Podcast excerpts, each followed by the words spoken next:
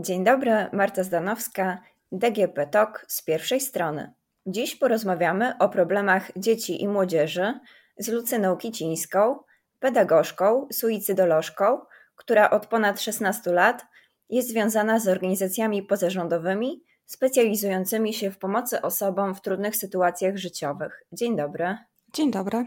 Pani Lucyno, najpierw chciałam zapytać w ogóle z jakimi problemami najczęściej e, zgłaszają się dzieci, młodzież i czy zmieniło tu coś doświadczenie pandemii, izolacji? Najczęściej e, młode osoby, dzieci, nastolatki e, szukają takiej anonimowej pomocy telefonicznej i online albo zgłaszają się do gabinetów psychologów, pedagogów szkolnych z kłopotami w swoim nastroju.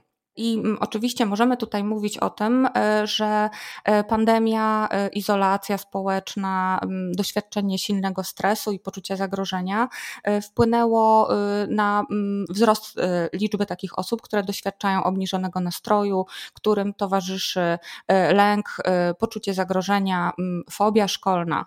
Innym tematem, który jest zawsze obecny i charakterystyczny dla tej grupy wiekowej, to są kłopoty w relacjach rówieśniczych.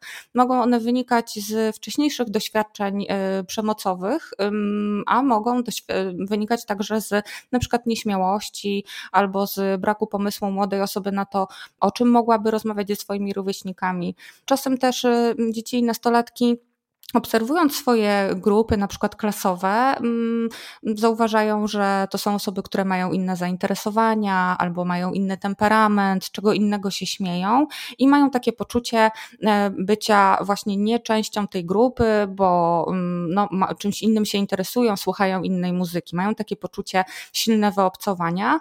Czasem jest to tylko poczucie, a czasem jest to faktyczne izolowanie czy brak takich zachęt do rozmów ze strony rówieśników. Jeżeli jeżeli to połączymy z taką e, właśnie nieśmiałością czy niską tendencją e, samej młodej osoby do tego, żeby inicjować kontakty, no to rzeczywiście mamy tutaj taki bardzo duży rówieśniczy rozdźwięk. Mm, no a pamiętajmy, że e, kontakty rówieśnicze, takie doświadczanie kontaktu z osobą, która nie jest z rodziny, jest w okresie nastoletnim no, bardzo ważnym zadaniem rozwojowym i brak takiej grupy odniesienia no, obniża samoocenę, ale powoduje też frustrację, powoduje takie poczucie, coś jest ze mną nie tak. I to są takie najważniejsze e, kwestie, z którymi właśnie młode osoby się zgłaszają.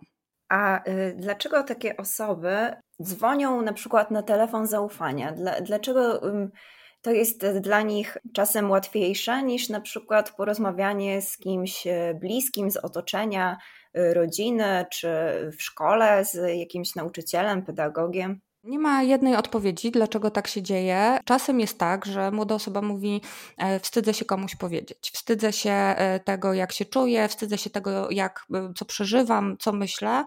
Boję się, że jeżeli o tym powiem w moim otoczeniu, to usłyszę, że coś jest ze mną nie tak, że powinienem, powinnam się bardziej postarać, albo że wymyślam. Zdarza się też tak, że młoda osoba już komuś próbowała powiedzieć i niestety spotkała się z takim zbagatelizowaniem, z takim odrzuceniem z takim poradzeniem właśnie postaraj się bardziej, uśmiechnij się, to na pewno y, twój nastrój się poprawi. No nastrój się nie poprawia od tego, że my się uśmiechamy, albo jeżeli ktoś mówi nie wiem, o czym mam rozmawiać z moimi kolegami czy koleżankami z klasy, e, no to powiedzenie, no wymyśl jakiś temat też nie jest żadnym rozwiązaniem, bo pod tym nie wiem, jak rozmawiać, może być właśnie na przykład e, nieśmiałość, może być lęk, a może być takie poczucie, e, że mm, no, mm, te rzeczy, które mnie interesują, nie interesują tej drugiej osoby i ja nie mam już właśnie sama więcej pomysłów, albo boję się, że jeżeli powiem o tym, co mnie interesuje, to ktoś mnie wyśmieje. Mm, zdarza się też tak, że młode osoby szukają takiej anonimowej pomocy telefonicznej albo online bo chcą się przekonać, czy to jest już taka sytuacja, o której warto powiedzieć komuś w swoim otoczeniu. Czyli, żeby trochę tak sprawdzić, czy już to się tak jakoś bardzo nagromadziło, czy zaszło tak daleko, że jest to moment, żeby komuś dorosłemu zawracać głowę, żeby kogoś dorosłego tym niepokoić.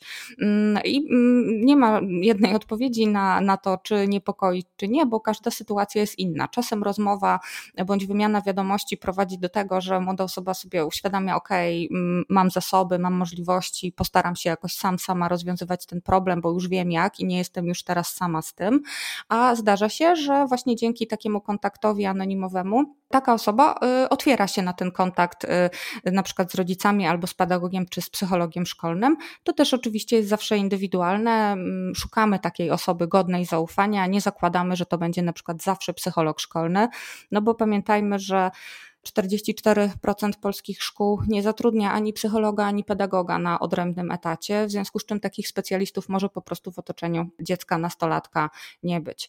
Mm, natomiast sam ten kontakt online, telefoniczny mm, prowadzi y, do takiego wyższego poczucia bezpieczeństwa u osoby, która mierzy się z jakąś trudnością, bo y, jest to taki wstęp do rozwiązywania tego problemu, mm, jest to takie ośmielenie siebie do kontaktu, ale też sprawdzenie, jak taki kontakt pomocowy mógłby wyglądać, bo czasem młode osoby myślą, że jeżeli pójdą i powiedzą o tym, y, co przeżywają, no to, że właśnie nie, nie zostaną zrozumiane, albo zostaną odrzucone, albo usłyszą, że powinny więcej wysiłku wkładać w to, żeby się lepiej czuć a dzięki takiej rozmowie z konsultantem telefonu zaufania albo wymianie wiadomości online e, mogą się też przekonać, no, co dobrego może się wydarzyć, kiedy mówimy o tych swoich problemach, e, czyli że uzyskamy na przykład bezpośrednio ulgę dzięki temu, że się z kimś podzieliliśmy swoją trudnością, ale też możemy uzyskać wsparcie, y, zrozumienie, możemy w końcu wspólnie poszukać rozwiązania danego problemu, y, dzięki czemu y, dziecko też, czy młoda osoba odzyskuje takie poczucie sprawstwa, poczucie tego, że sama może też rozwiązywać swoje problemy, a nie tylko, że są jacyś specjaliści, które robią to za nich. Zastanawiam się, bo być może problem też jest taki, że my, dorośli i w ogóle wszyscy, nie bardzo potrafimy e, właśnie rozmawiać, że bardzo często nie wiemy, co powiedzieć takiej osobie, która boryka się z jakimiś e, problemami natury psychicznej, z jakimiś trudnościami. Właśnie mówimy takie rzeczy typu nie przejmuj się, i ta osoba czuje się w jakiś sposób niezrozumiana. Co mówić takiemu dziecku czy nastolatkowi, po którym widzimy, że ma jakieś trudności? Mm, rzeczywiście to jest bardzo powszechne, że my nie bardzo wiemy, jak rozmawiać. Jeżeli dorośli nie wiedzą, jak rozmawiać, to znaczy, że też nie modelują sposobu rozmawiania u dziecka i nastolatka, więc możemy mieć problem e, wręcz z obu stron. To znaczy, jedna osoba coś mówi, ale tak naprawdę nie to, co by chciała przekazać, a druga strona odpowiada na to e, w taki sposób, właśnie na przykład bagatelizujący albo e, taki mm, zamykający ten kontakt. Mm, bo rzeczywiście też jest tak, że my mamy mm, teraz bardzo mało czasu na rozmowę rozmowy. I może też się tak wydarzyć, że młoda osoba w ogóle do nas nie przyjdzie, żeby z nami porozmawiać, bo nie będzie chciała nam dokładać problemów albo nie będzie chciała zabierać nam tego naszego bardzo cennego czasu, na przykład kiedy my rodzice się relaksujemy, kiedy po ciężkim dniu pracy i wykonaniu wszystkich obowiązków chcemy po prostu mieć chwilę e, spokoju. No i to też może taką młodą osobę niestety zablokować. Więc to, co jest tak bardzo ważne, to żebyśmy w takich codziennych sytuacjach podkreślali, że jeżeli coś by się działo, to jesteśmy i będziemy starali się pomóc i wspierać, a później bardzo ważne jest to, żeby faktycznie starać się pomóc i wspierać, powstrzymywać się od właśnie takich y, dobrych rad, od bagatelizowania, od powiedzenia teraz nie mam czasu i zostawiania tego tematu.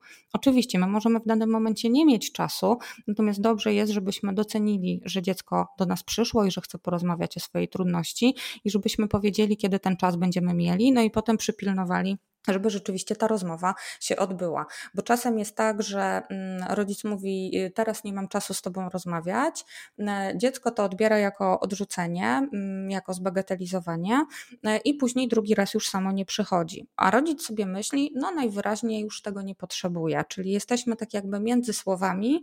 Dwie strony mają różne wyobrażenia na temat y, tego, co się zadziało w tej komunikacji.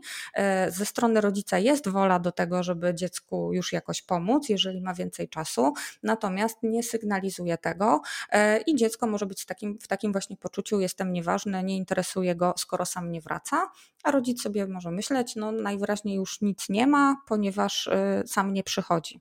Więc my, dorośli, powinniśmy takie sytuacje brać zawsze bardzo serio. Jeżeli w danym momencie nie mamy czasu, to też o tym jasno powiedzmy i powiedzmy, kiedy będziemy mieli ten czas, i później w tym czasie faktycznie ważne jest, żeby tą rozmowę odbyć.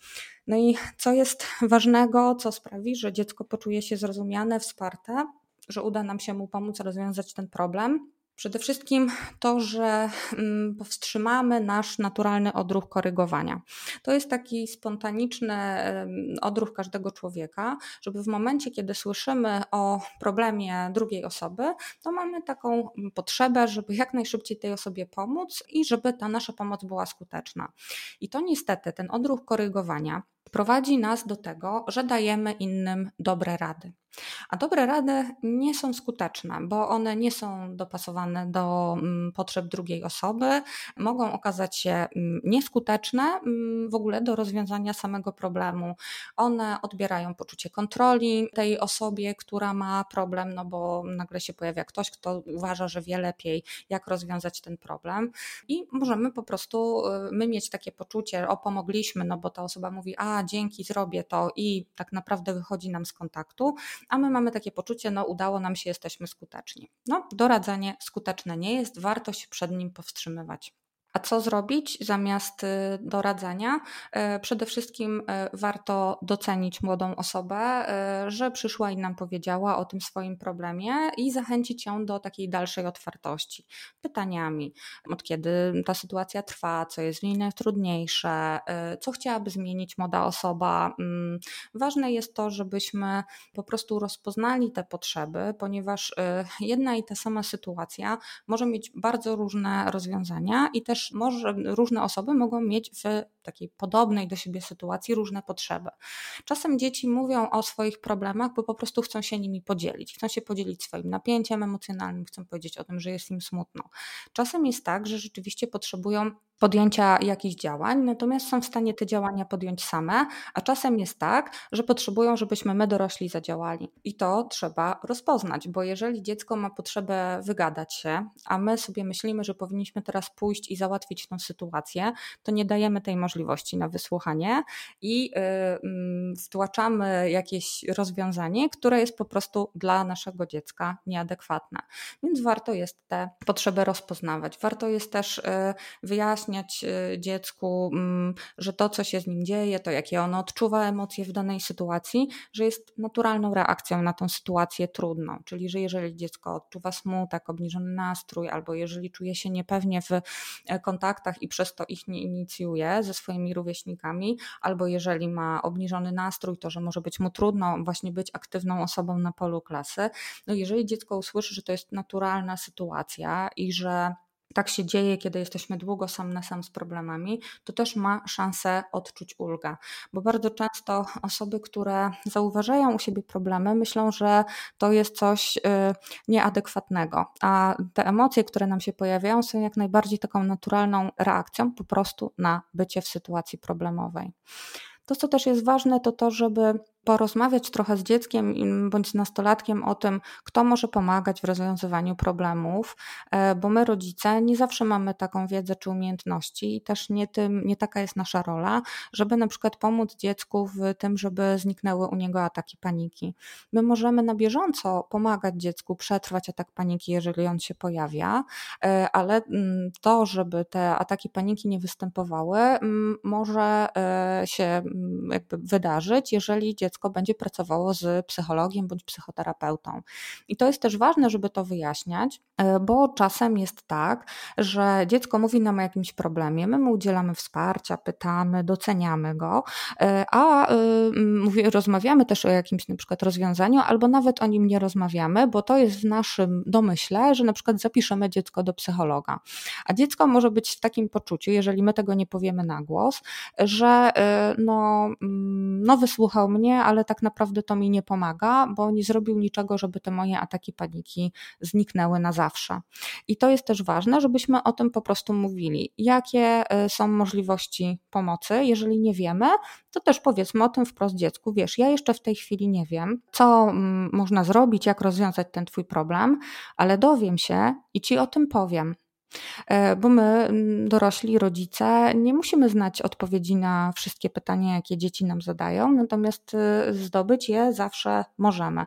I to ważne, żebyśmy rzeczywiście dotrzymywali tego słowa, bo czasem też dzieje się tak, że przeprowadzamy taką rozmowę, w której dziecko czuje się y, zrozumiane, w którym uzyskuje od nas y, wsparcie, kiedy odczuwa ulgę, kiedy rozmawiamy o jakimś rozwiązaniu i mówimy dziecku, że zapiszemy je do jakiegoś specjalistę. E, a później, mm, jak to często w życiu bywa, jesteśmy zajęci różnymi rzeczami, czasem e, mm, zapominamy o tym, czasem próbujemy, ale nie udaje nam się znaleźć wolnych terminów u tego specjalisty i e, nie mówimy o tym dziecku. Dziecko ma takie poczucie, że rodzic zapomniał, że rodzic obiecał, ale nie dotrzymuje słowa i ma niską tendencję do tego, żeby pójść do rodzica i powiedzieć, czy tam przypomnieć się, mamo obiecałaś mi, że mnie zapiszesz do psychologa, a tego teraz nie robisz. Z drugiej strony, jeżeli dziecko nie przyjdzie i nam, nie wiem, nie przypomni, nie zwróci uwagi, że bardzo mu zależy i że czeka, to możemy mieć takie poczucie, że to jest już niepotrzebne. I że skoro przez miesiąc nie przyszło i nie powiedziało, że no jednak potrzebuje tego psychologa i że mu właśnie obiecaliśmy, e, no to znaczy, że ten problem zniknął, że ta rozmowa jedna okazała się skuteczna, albo że źle zrozumieliśmy, że ten problem jest tak zaawansowany. Więc to też jest naprawdę bardzo ważne, żebyśmy jakby byli z dzieckiem cały czas w takim kontakcie, że nawet jeżeli nam się to nie udaje zapisać go do tego psychologa, albo go zapisujemy do psychologa, tylko termin jest za półtora miesiąca, to żebyśmy też o tym dziecku powiedzieli, żeby ono miało takie poczucie, że no, go nie zostawiliśmy samego sobie, bo znowu jest to taka sytuacja, jakbyśmy się e, zgubili między słowami bo ich nie wypowiedzieliśmy. Bardzo często rodzice mm, mówią o tym, że to jest przecież oczywiste, że oni zapisali, że oni się starają, że trzeba poczekać i że przecież na przykład ja jako pedagog szkolny powinnam zrozumieć, że jest trudno uzyskać taką konsultację, bo, y, bo są długie terminy oczekiwania. Mm, oczywiście jest to dla mnie jasne, y, ja to wiem, natomiast wiem to też często dlatego, że ja zapytałam. Rodzic nie dzwoni do mnie i tego nie mówi, y, żeby mnie poinformować, tylko ja w związku z tym, że na przykład przykład wiem, że dziecko nie zostało zapisane do specjalisty, sama dzwonię i o to pytam. Bo często rodzicom się wydaje, że są takie rzeczy, które są oczywiste. No właśnie, że im zależy, że oni zapisali, że przecież jak się zobowiązali, to będą dotrzymywali słowa. Dla y, osób w kryzysie i tak naprawdę dla nas wszystkich oczywiste jest tylko to, co powiemy na głos i to, co usłyszymy, a nie to, co ktoś ma w swojej głowie. Bo równie dobrze może to być y, taka sytuacja, że rodzic, że właśnie dziecko nie jest umówione do specjalisty, bo rodzic się stara i trzeba poczekać na termin, albo że rodzic y, się starał, nie uzyskał tego terminu i teraz ma w głowie założenie, że dziecku to jest już niepotrzebne e, Natomiast jeżeli mm, z tych naszych założeń w głowie wyjdziemy na, na zewnątrz naszej głowy, naszym aparatem mowy, czyli coś powiemy, e, no to mamy szansę z powrotem wejść w proces komunikacji. I jeżeli jest tak, że zapisaliśmy dziecko i trzeba poczekać, to po prostu o tym powiedzmy. Jeżeli nie zapisaliśmy, bo zapomnieliśmy, jest nam trudno, nie mamy czasu, żeby się gdzieś dodzwonić, to też o tym dziecku powiedzmy, że się staramy, że, że zastanawiamy się, czy on, ona w związku z tym dalej potrzebuje tego wsparcia, bo minął miesiąc, a tych konsultacji jeszcze nie ma. I dzięki temu będziemy mieli taką szansę na to, żeby zrozumieć, co się dzieje, bo mm, bardzo często y, osoby w kryzysie, nie tylko dzieci i nastolatki, ale także osoby dorosłe, jeżeli raz poproszą o pomoc i tej pomocy nie dostaną, mm, nie, nie uzyskają wsparcia czy zrozumienia, to z powrotem zaczną się zamykać, e, z powrotem wejdą w taką właśnie w ten brak komunikacji. Natomiast to nie jest najgorsze, co się może wydarzyć, bo to, co dzieje się równolegle do tego braku komunikacji, to jest nawarstwianie się problemów, e, kumulowanie się napięcia i przeradzanie się problemu, który był problemem pierwotnym, w jakieś problemy wtórne, czyli nastrój będzie nam się dalej obniżał. Mogą pojawić się na przykład y, zachowania autoagresywne u nastolatka, który będzie próbował poradzić sobie z tym skumulowanym napięciem. Mogą pojawić się myśli samobójcze. Mm, I to dlatego jest tak strasznie ważne, że jeżeli tylko dowiadujemy się o jakiejś trudności, to musimy tą trudnością się zaopiekować. A jak wygląda dostępność właśnie do pomocy specjalistycznej w Polsce? Dużo się mówi o zapaści psychiatrii dziecięcej. Wiadomo też, że nie każdego stać na prywatną pomoc psychologiczną. Też ostatnio było głośno o tym, że telefon zaufania dla dzieci i młodzieży Fundacji Dajemy Dzieciom Siłę po raz kolejny nie uzyskał rządowego wsparcia z Ministerstwa Zdrowia. Jak ta sytuacja wygląda i gdzie można szukać pomocy? E, rzeczywiście bardzo często słyszymy o tym, co dzieje się złego w obszarze pomocy psychologicznej, psychoterapeutycznej czy psychiatrycznej dla dzieci i nastolatków. Natomiast jakoś nie, nie wiem, z jakiego powodu się nie przedzierają takie informacje pozytywne i cieszę się, że Pani zadała to pytanie, bo mimo tego, że trudno jest e, uzyskać nawet pełnopłatną konsultację psychiatryczną, bo po prostu są bardzo długie terminy oczekiwania, to pamiętajmy, że jeżeli wcześniej zareagujemy, to prawdopodobnie nie będzie konieczności sięgania aż do takiego specjalisty, jakim jest psychiatra dzieci i młodzieży. Jeżeli zapewnimy pomoc i wsparcie oraz zrozumienie, to może okazać się, że my jako rodzice jesteśmy w stanie pomóc dziecku na tyle, że nie będzie musiało kontaktować się nawet z psychologiem czy pedagogiem. Pierwsze miejsce, do którego bym zachęcała, żeby się kierować w takiej sytuacji, kiedy mm, dziecko nam zgłasza problem i widzimy, że nie jesteśmy w stanie mu sami pomóc i dziecko samo też tego problemu nie przezwycięży, to żeby skontaktować się ze szkołą. Mm, jeżeli w naszej szkole nie ma psychologa ani pedagoga, to pamiętajmy, że każda szkoła objęta jest opieką poradni psychologiczno-pedagogicznej. Więc jeżeli u nas w szkole nie ma takiego specjalisty, to dowiadujemy się w sekretariacie, która poradnia akurat y, zajmuje się y, naszą szkołą, bo to jest taka rejonizacja i możemy zgłosić się po tą pomoc i wsparcie do poradni psychologiczno-pedagogicznej. Mm, w Polsce od 1 y, kwietnia 2020 roku działają również ośrodki środowiskowej opieki psychologicznej i psychoterapeutycznej dla dzieci i młodzieży.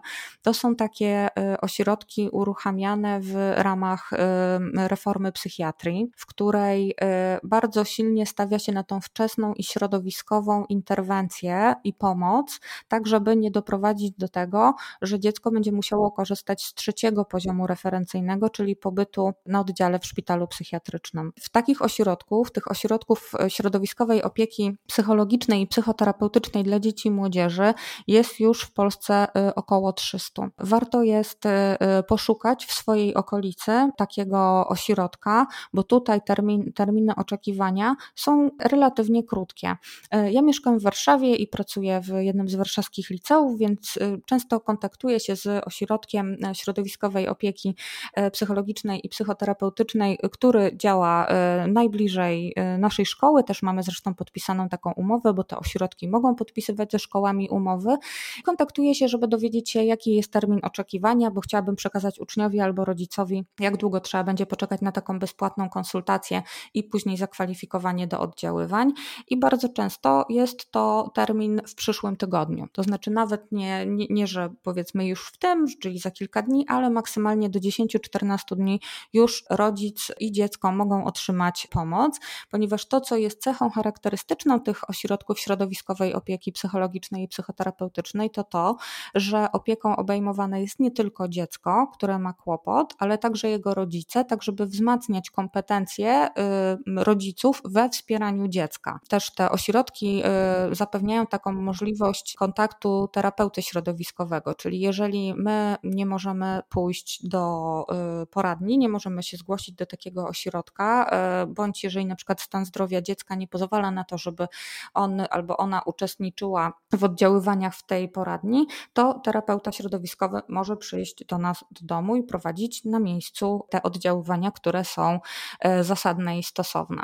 Mamy też poza tym pierwszym poziomem i tym trzecim, czyli poza ośrodkami e, i poza leczeniem już psychiatrycznym na oddziale, mamy jeszcze drugi poziom i tutaj mamy e, centra zdrowia psychicznego dla dzieci i młodzieży, ale też oddziały dzienne, których dziecko może korzystać z oddziaływań psychologicznych i psychoterapeutycznych, ale też może korzystać, jeżeli jest taka zasadność, z pomocy psychiatrycznej, która jest taką pomocą zintegrowaną, no bo jest w ramach jednego, jednej placówki, jednego ośrodka.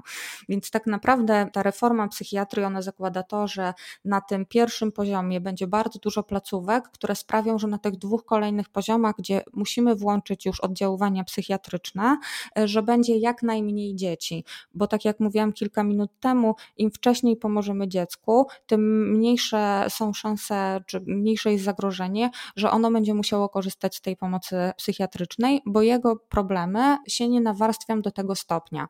Do tego drugiego i trzeciego poziomu będą trafiały osoby, mm, które no, mm, jakby niezbędne jest im to, żeby korzystać z pomocy psychiatrycznej ze względu na e, zaburzenia funkcjonowania ośrodkowego układu nerwowego, a nie te dzieci, które w tej chwili niestety trafiają na oddziały psychiatryczne, bo wcześniej nie dostały pomocy, która mogłaby być tą pomocą skuteczną i nigdy by dziecko nie trafiło na oddział psychiatryczny. Dołączam się do Pani apelu, żeby jak najbardziej nie bagatelizować e, sygnałów, e, nie bagatelizować problemów dziecka. E, na koniec powiem, że w 2020 roku policja odnotowała 107 samobójstw osób do 18 roku życia. Pani też wyliczała, że średnio w każdej klasie mamy dwie osoby po próbie samobójczej, bo statystyki policyjne są znacznie również zaniżone. Tak, zgadza się. To, co pokazują nam oficjalne rejestry, czyli na przykład w Polsce mm, dane Komendy Głównej Policji, e, mm, WHO szacuje, że mm, no, trzeba każdą taką zarejestrowaną próbę y, u dziecka i u nastolatka przemnożyć od 100 do 200 razy. Czyli u nas w Polsce y, takich prób samobójczych, które nie kończą się śmiercią, byłoby od 10 do 20 tysięcy, policja rejestruje ich y, mniej niż tysiąc w skali roku. A badania prowadzone bezpośrednio wśród y, nastolatków na próbach reprezentatywnych pokazują, że 7% tych młodych osób przynajmniej raz w życiu próbowało odebrać y, sobie życie, podejmowało próbę samobójczą i to właśnie w przeliczeniu na, na całą populację wiekową z tych grup badanych daje liczbę 250 tysięcy młodych osób, które w skali swojego życia podjęło próbę samobójczą. To są ogromne liczby o, sam, dotyczące zachowań samobójczych, o których niestety my bardzo niewiele wiemy, bo najczęściej to są próby, o których dziecko nikomu nie powiedziało, albo y, też niestety jest duży odsetek takich zachowań samobójczych, w których dziecko nie dostaje pomocy po zachowaniu samobójczym, ponieważ rodzice mówią, no ale przecież on przeżył, to, to, to znaczy, że wszystko jest w porządku. Ja zawsze zadaję takim rodzicom pytanie, w jaki sposób oni sobie sobie wyobrażają, że można by było komuś pomóc, jeżeli ta próba byłaby próbą zakończoną śmiercią. I to często otwiera oczy, mimo że może jest to brutalne, natomiast no, możemy pomóc tylko tym, którzy przeżyli. I jest to niezbędne, żebyśmy e, zapewniali taką pomoc, e, jeżeli wiemy o próbie samobójczej, ponieważ e, jeżeli dana osoba nie dostanie wsparcia, nie dostanie pomocy, to prawdopodobieństwo, że podejmie ponowną próbę samobójczą, wynosi w przeciągu mm, do, do 12-14 miesięcy to jest 40% tych osób i te kolejne próby mogą zakończyć się już wtedy e, śmiercią, a to jest zawsze ogromny dramat dla danej rodziny, ale też dla całej społeczności, dla grupy rówieśniczej, dla szkoły, do której młoda e, osoba chodziła, dla osób, które są dotknięte kryzysem emocjonalnym i kryzysem suicydalnym, ale także dla ich bliskich. Został uruchomiony w czerwcu 2021 roku serwis y, Życie warte jest rozmowy pod adresem www.zwjr.pl. E, pomoc mogą dostać zarówno właśnie osoby, które potrzebują wsparcia i pomocy, ale mogą znaleźć tam też pomoc, informacje i wskazówki, na przykład jak rozmawiać ze sobą e, w kryzysie suicydalnym, albo jak, roz, jak rozpoznać nastoletnią depresję. Mogą znaleźć te informacje bliscy albo też profesjonaliści, czyli każda osoba, która styka się z kimś, kto jest w kryzysie i nie wie, co ma zrobić, może znaleźć właśnie wskazówki, może znaleźć filmiki, może znaleźć animacje, które przybliżają to, w jaki sposób reagować, żeby ta osoba, która jest w kryzysie, uzyskała od nas pomoc i wsparcie. Jeżeli nie znajdziemy w zasobach tej strony odpowiedzi na pytania, które mamy, to można też napisać do specjalistów tego serwisu, opisać y, problem swój bądź osoby ze swojego otoczenia i otrzymać taką spersonalizowaną, oczywiście przygotowaną e, dla każdej osoby indywidualnie odpowiedź e, ze wskazówkami, jeżeli to pisze na przykład ktoś w sprawie swojego bliskiego, z e, informacjami, jak zareagować, gdzie szukać konkretnie pomocy. Na stronie też w ogóle dostępna jest baza miejsc pomocowych, gdzie każdy może wyszukać placówkę najbliższą swojego miejsca zamieszkania. Więc bardzo zapraszam wszystkie osoby do zajrzenia na stronę www zwjr.pl, tak jak życie warte jest rozmowy, żeby nie być samemu w tej sytuacji kryzysowej, bo to, że wiemy, że naszemu dziecku e, czy innej dorosłej osobie w naszym otoczeniu towarzyszą myśli samobójcze, obniżony nastrój, to jest sytuacja, która nas bardzo obciąża, która wywołuje w nas niepokój, która może też nas paraliżować i wtedy też musimy zatroszczyć się o siebie. Z jednej strony uzyskując wiedzę, jak postąpić, jak zadziałać, co powiedzieć, a z drugiej strony też uzyskując wsparcie i zrozumienie dla siebie. I to właśnie daje serwis zwjr.pl. Również zachęcam Państwa do skorzystania z tego serwisu. Na koniec przypomnę może jeszcze wszystkim 116 111 to numer telefonu zaufania Fundacji Dajemy Dzieciom Siłę. Bardzo dziękuję. Dziś naszą gościnią była pedagogzka i suicydolożka Lucyna Kicińska. Podcast realizowała Dorota Żurkowska. Dziękuję, do usłyszenia.